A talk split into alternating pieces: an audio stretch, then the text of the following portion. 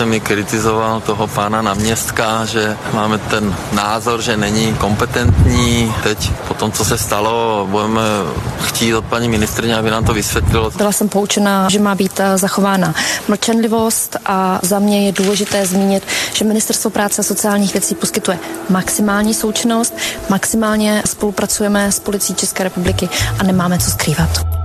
Ministrině Jana Maláčová z ČSSD odráží kritiku premiéra kvůli zakázce na IT systémy pro výplatu sociálních dávek.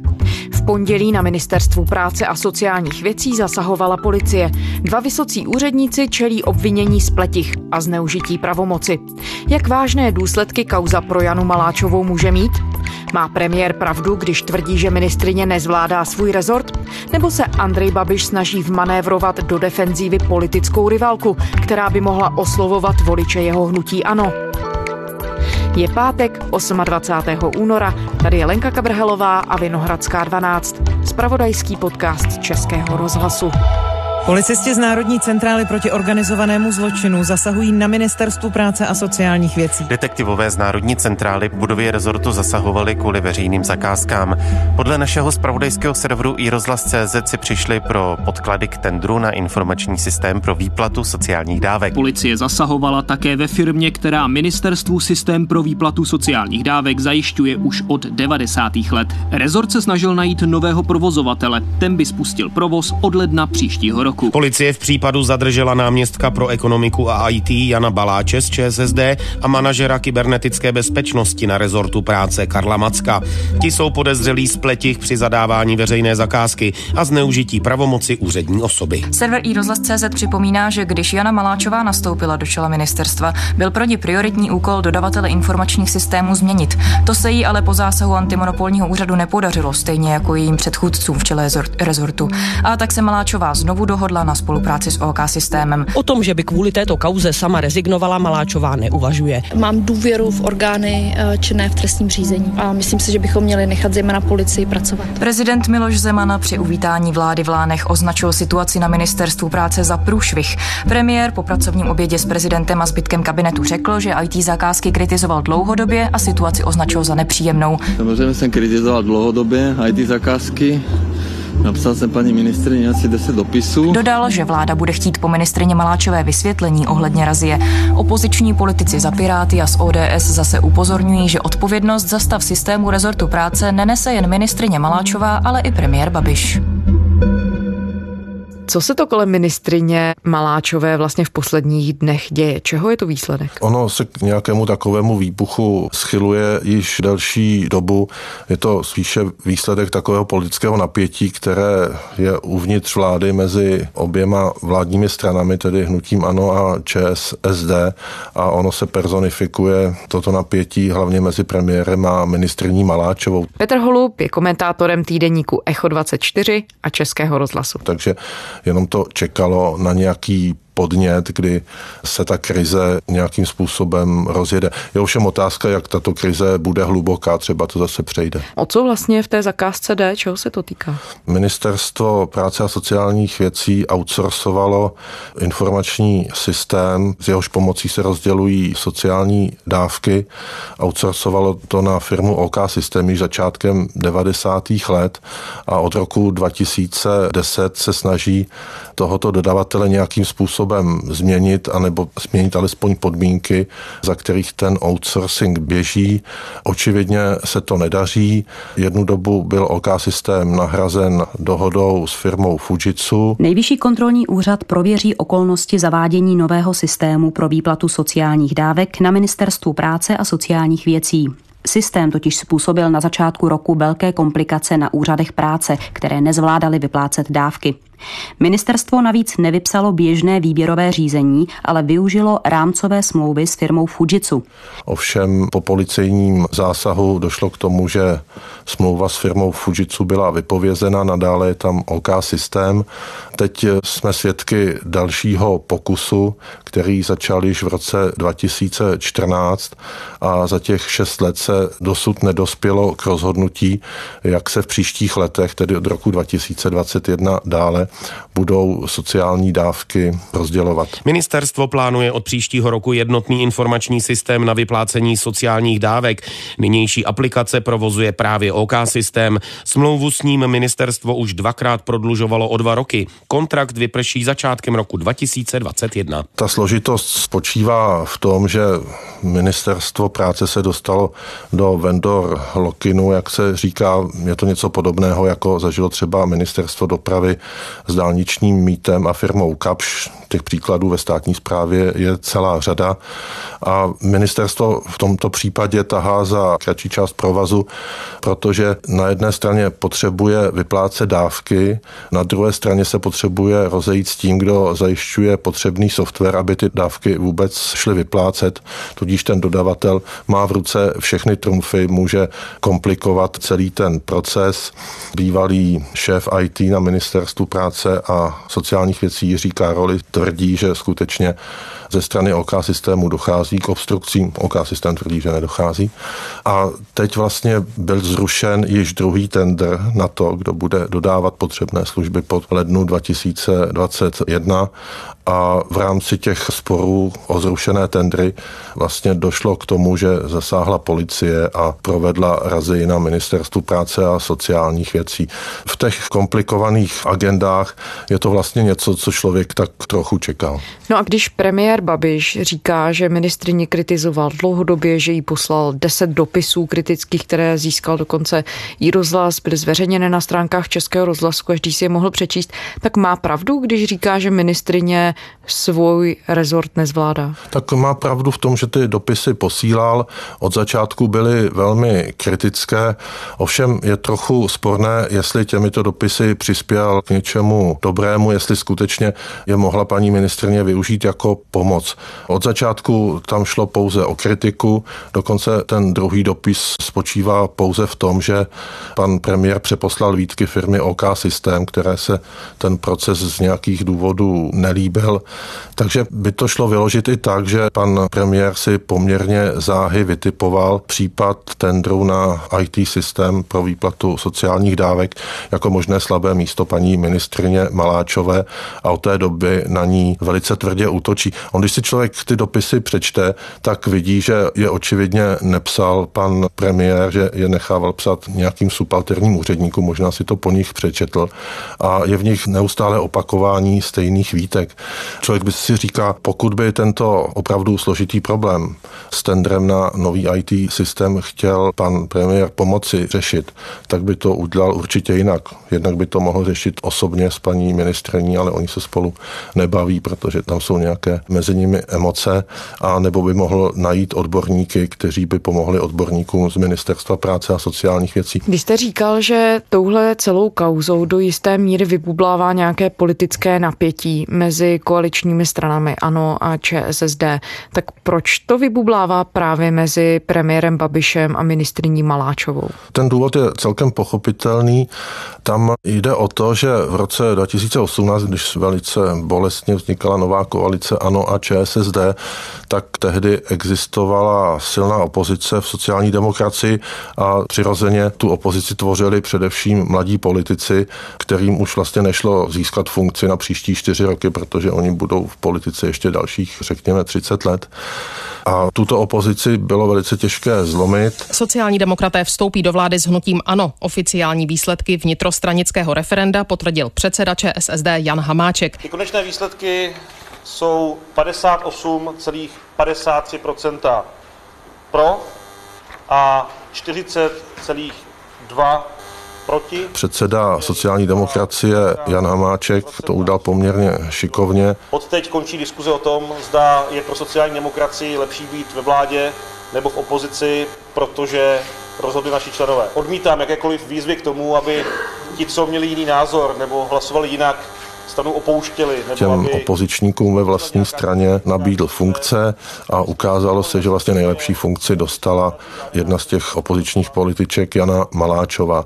Ona tam do vlády teda šla do určité míry s jistými rozpaky, zároveň ovšem dostala nejsilnější rezort, především z pohledu sociální demokracie, tak to musela vzít. Ale ta averze samozřejmě tam vůči panu premiérovi zůstala. Já si myslím, že eh, teď je důležité, aby pan premiér, je to jeho kauza, tak tu eh, kauzu důvěryhodně vysvětlil. A... To jsou takové ty běžné kritiky, že sociální demokracie nemůže spolupracovat s oligarchou, který už jednou málem sociální demokracii zničil. Eh, já osobně si prostě myslím, že to všechno nešťastné, že to zatěžuje vládu a myslím si, že by to chtělo nějakým způsobem razantní řešení. A co to je to razantní řešení? A teď uteču, protože v 6 hodin začíná vláda a budou muset dávat materiál na tak abych nepřišla pozdě. Já si myslím, že prostě nejlepší, nejšťastnější a ČSSD to říká a dlouhodobě by byla ta varianta, ten slovenský model. To znamená, kdyby prostě pan premiér odstoupil a do té doby si prostě vyřešil své problémy a pak by se případně vrátil. Takže to napětí tam bylo jak ze strany paní ministrině, tak ze strany pana premiéra. On totiž, jak známo, nesnáší, když mu někdo odporuje a paní ministrině také díky tomu, že studovala v západní Evropě a je zvyklá jinak komunikovat, tak mu odporovala. Takže je celkem přirozené, že ten konflikt se zaměřil právě na paní Maláčovou. Také je přirozené, že se to stalo dnes, protože čas se krátí a jak sociální demokracie, tak ano, už vědí, že bude muset dojít v dohledné době k rozvodu. Volby jsou před námi, ty strany zase budou kandidovat proti sobě, bude jedna chtít sebrat voliče té druhé, takže posílit svou pozici ve vztahu k tomu druhému je určitě na místě. Sociální demokracie samozřejmě uvažuje třeba i o tom, že by z koalice odešla, byť tyto úvahy jsou platonické, ale pochopitelně Andrej Babiš je nesmírně energický politik, takže dalo by se říci, že první útok uskutečnil on. Tím nechci říci, že on snad inspiroval policii, aby zasáhla na ministerstvu práce a sociálních věcí, to nakonec nevíme, proč tam zasáhla, ale využil to jako vítanou příležitost. Jak zásadní pozici tedy vlastně ministrině Maláčová drží? Její pozice ve vládě je naprosto strategická, zvláště u kabinetu, který se snaží přesvědčit voliče tím, že rozdává peníze, taky staví de facto na úroveň třetího nejdůležitějšího člena vlády po premiérovi a ministrině financí. Děje se právě teď ministrině práce a sociálních věcí Jana Maláčová z ČSSD vyjednává o penězích pro svůj rezort na příští rok. Od šéfky státní pokladny Eleny Šilerové za hnutí Anu požaduje oproti původnímu předpokladu 11 miliard korun navíc, tedy nejvíc ze všech ministerstev. Zhruba 17,5 miliardy korun navíc slíbila ministrině financí Alena Šilerová za hnutí ANO ostatním ministrům pro jejich rezorty v rozpočtu na příští rok. Jako poslední zatím dostala přidáno ministrině práce a sociálních věcí Jana Maláčová z ČSSD, i když méně než požadovala. Ministerstvo práce a sociálních věcí bude muset velmi eh, pečlivě hospodařit příští rok s každou korunou. Nebude to pro nás jednoduché, ale eh, tento výsledek považuji za slušný kompromis. Její pozice vyplývá hlavně z toho, že spravuje sociální rozpočty, což je víc než polovina státního rozpočtu a je tedy vlastně takovou hlavní kontaktní osobou pro několik milionů českých občanů, kteří nějakým způsobem pobírají dávky. Ty sociální systémy běží samozřejmě samospádem. Jeden ministr na tom nemůže nic změnit, ovšem pokud se rozhodne něco měnit právě minister práce a sociálních věcí, tak to jsou kroky, které určují agendu celé vlády. Jana Maláčová patří momentálně k výraznějším tvářím ČSSD vlastně je hodně vidět i ve vládě. Jak se do té pozice vypracovala? Vy jste zmínil, že se tam vlastně dostala jako ten takzvaný opoziční hlas v ČSSD, ale jak se dostala do té pozice, že jí to vůbec bylo nabídnuto? Jana Maláčová již předtím pracovala na ministerstvu práce a sociálních věcí, měla velmi dobrou pověst mezi mladými sociálními demokraty, takže to byly ty dva základní důvody. Nastupující ministrině Jana Maláčová vystudovala dva magisterské obory v zahraničí, politologii a politickou ekonomii Evropy. Na ministerstvu práce a sociálních věcí doteď řídila odbor rodinné politiky a politiky stárnutí. Na to se chce zaměřit i jako šéfka resortu. A pak tím třetím důvodem bylo, že ten původní kandidát sociálních demokratů na ministra práce, pan Petr Krčál, měl problémy s plagiátorstvím. Prezident Miloš Zeman dnes přijal demisi ministra práce a sociálních věcí Petra Krčála z ČSSD. Ten rezignoval kvůli své bakalářské práci, která je z 28% shodná s jinými. Předseda sociálních demokratů Jan Hamáček navrhuje jako novou šéfku rezortu Janu Maláčovou z ČSSD. Takže nakonec ukazováček pana vicepremiéra Hamáčka ukázal na ní, protože ono není pochyb, že v oboru minimálně fungování ministerstva práce a sociálních věcí je skutečnou expertkou. Pan předseda Hamáček to vyřešil rychle a doufáme, že, že zbytek vlády už má diplomaty v pořádku že nebudeme takové problémy, které určitě nám nedávají nějaký, řekněme, nějaká, nějakou dobrou náladu. Já jsem paní Maláčovu potkal jednou, vlastně iniciativy jsem mi kontaktoval, protože e, máme nějaký koncept e, rodinné politiky, e, tak jsme spolu to diskutovali a jsem s ní strávil asi hodinu a měl jsem s ní dobrý pocit. A potvrdila ty naděje, kteří do ní mnozí vkládali, co se týče potom reálné sociální politiky? Tak potvrdila i nepotvrdila. Ona na jednu stranu je neuvěřitelně úspěšná. Ona vychází, řekněme, z takových radikálních levicových představ, které jsou domovem západní Evropě a ty vlastně dneska jsou opravdu dost radikální v tom, že žádají za každou cenu zvyšovat životní úroveň těch, kteří si sami nemůžou pomoci. Takže to, co ona prosadila ve vládě, je neuvěřitelné. Penzisté si od ledna polepší v průměru o 900 korun. Zvýšení důchodů schválila v září sněmovna a zákon podepsal i prezident Miloš Zeman. Původně měli penze díky valorizaci příští rok vzrůst průměrně o 749 korun.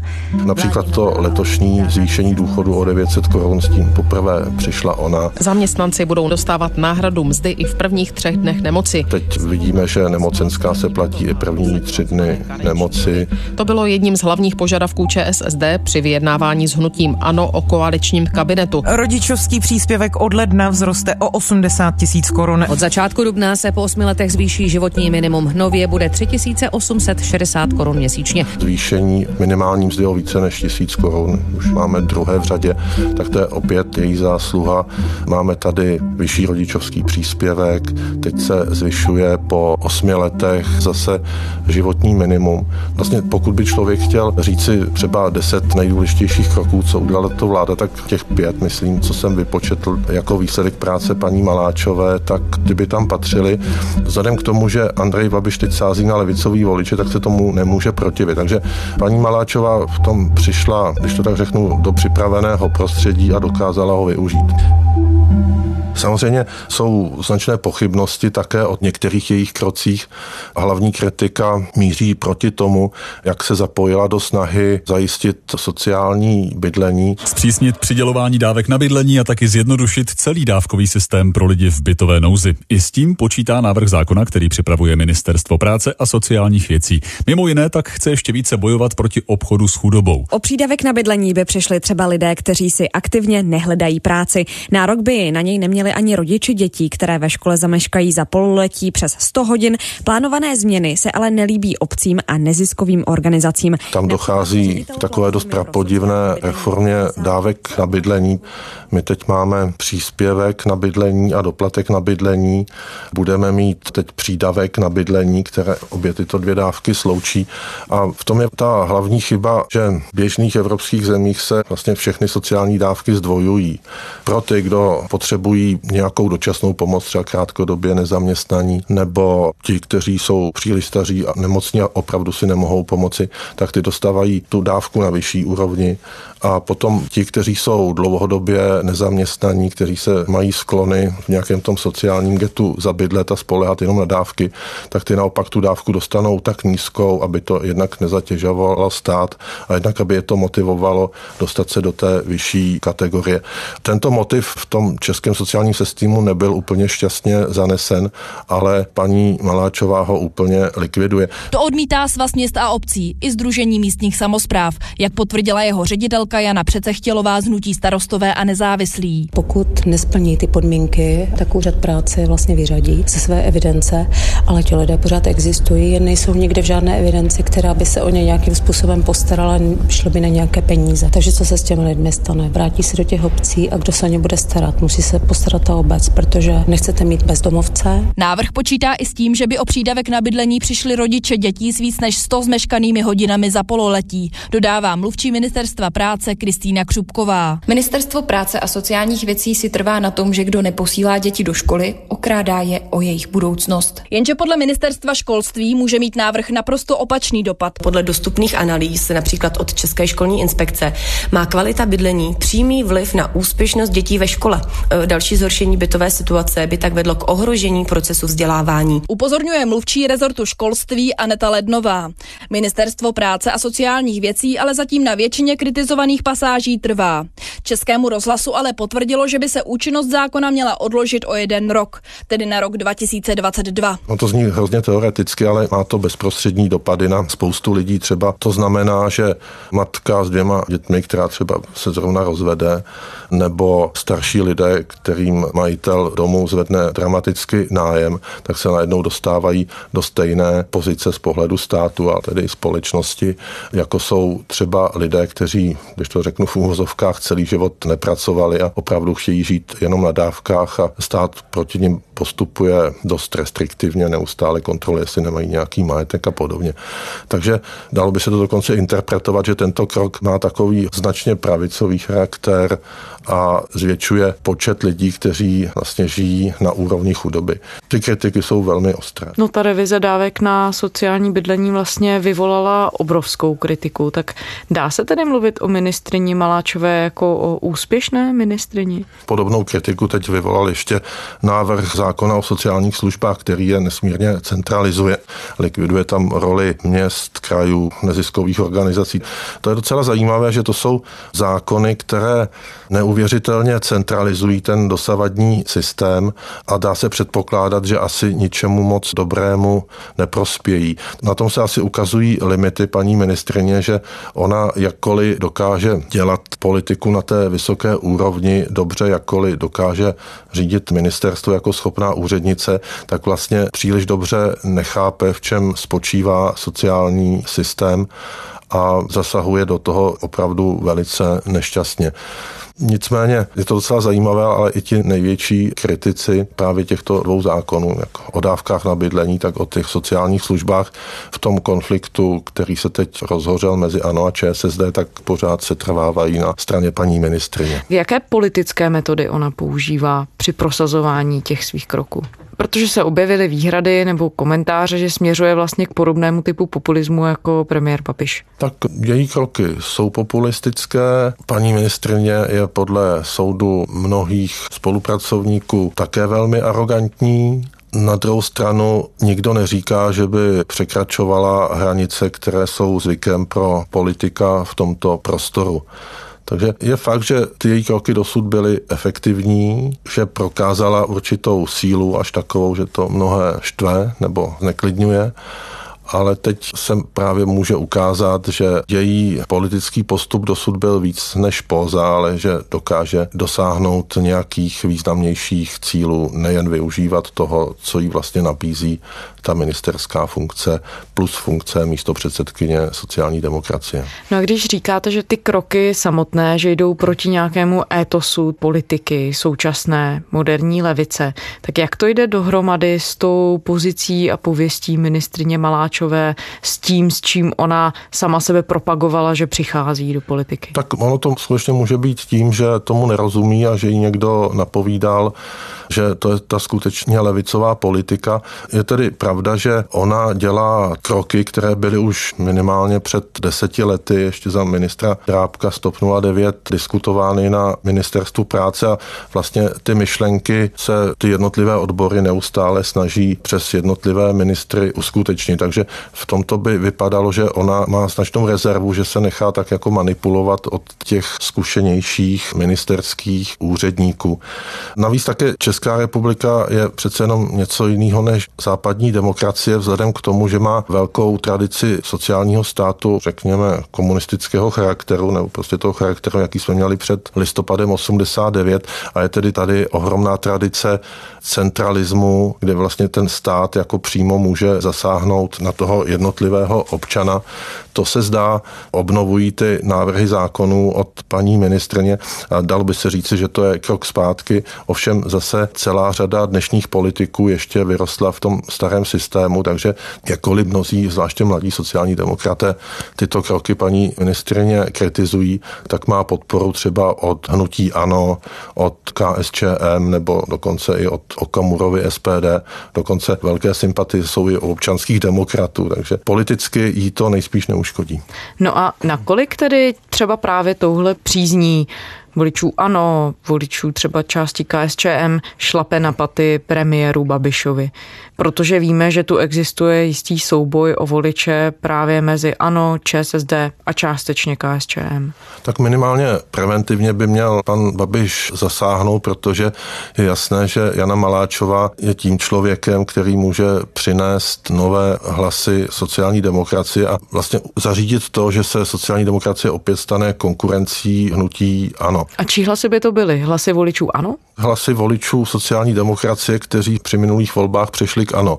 Je možné, že tam by mohlo dojít k nějakému návratu. Sněmovní volby by na přelomu ledna a února vyhrálo podle firmy Median hnutí ano. Průzkum mu přisuzuje 30%. ODS by získala 14, Piráti 11,5. Čtvrtá by skončila KSČM, následují SPD a sociální demokracie. Obecně hnutí ano teď je tak silné a stabilní díky tomu, že se stalo nepochybným suverénem levice. To znamená, proč by levicový volič volil někoho jiného než ano, možná z nějakých tradičních důvodů, protože to ano, nakonec mi to všechno zařídí, zatímco ta sociální demokracie nebo komunisté jsou jenom takový nevýznamní pomocníci. Ale pokud by se dokázala sociální demokracie vyprofilovat, že je v něčem lepší než ano, že dokáže prosadit víc než Andrej Babiš, respektive donutí Andreje Babiše, aby prosazoval její programové kroky, a pokud by to lidé takto chápali, tak to je skutečně pro Andreje Babiše nebezpečné. On nemůže teď zautočit přímo proti Janě Maláčové, třeba donutit šéfa ČSSD Hamáčka, aby ji odvolal. Nemůže sám udělat nějaký konflikt, že ji odvolává kvůli tomu, že třeba se mu nelíbí důchodová reforma, ale pokud by ji donutil k rezignaci, tak by samozřejmě byl ten plán, když to tak řeknu v úvozovkách, plán splněn.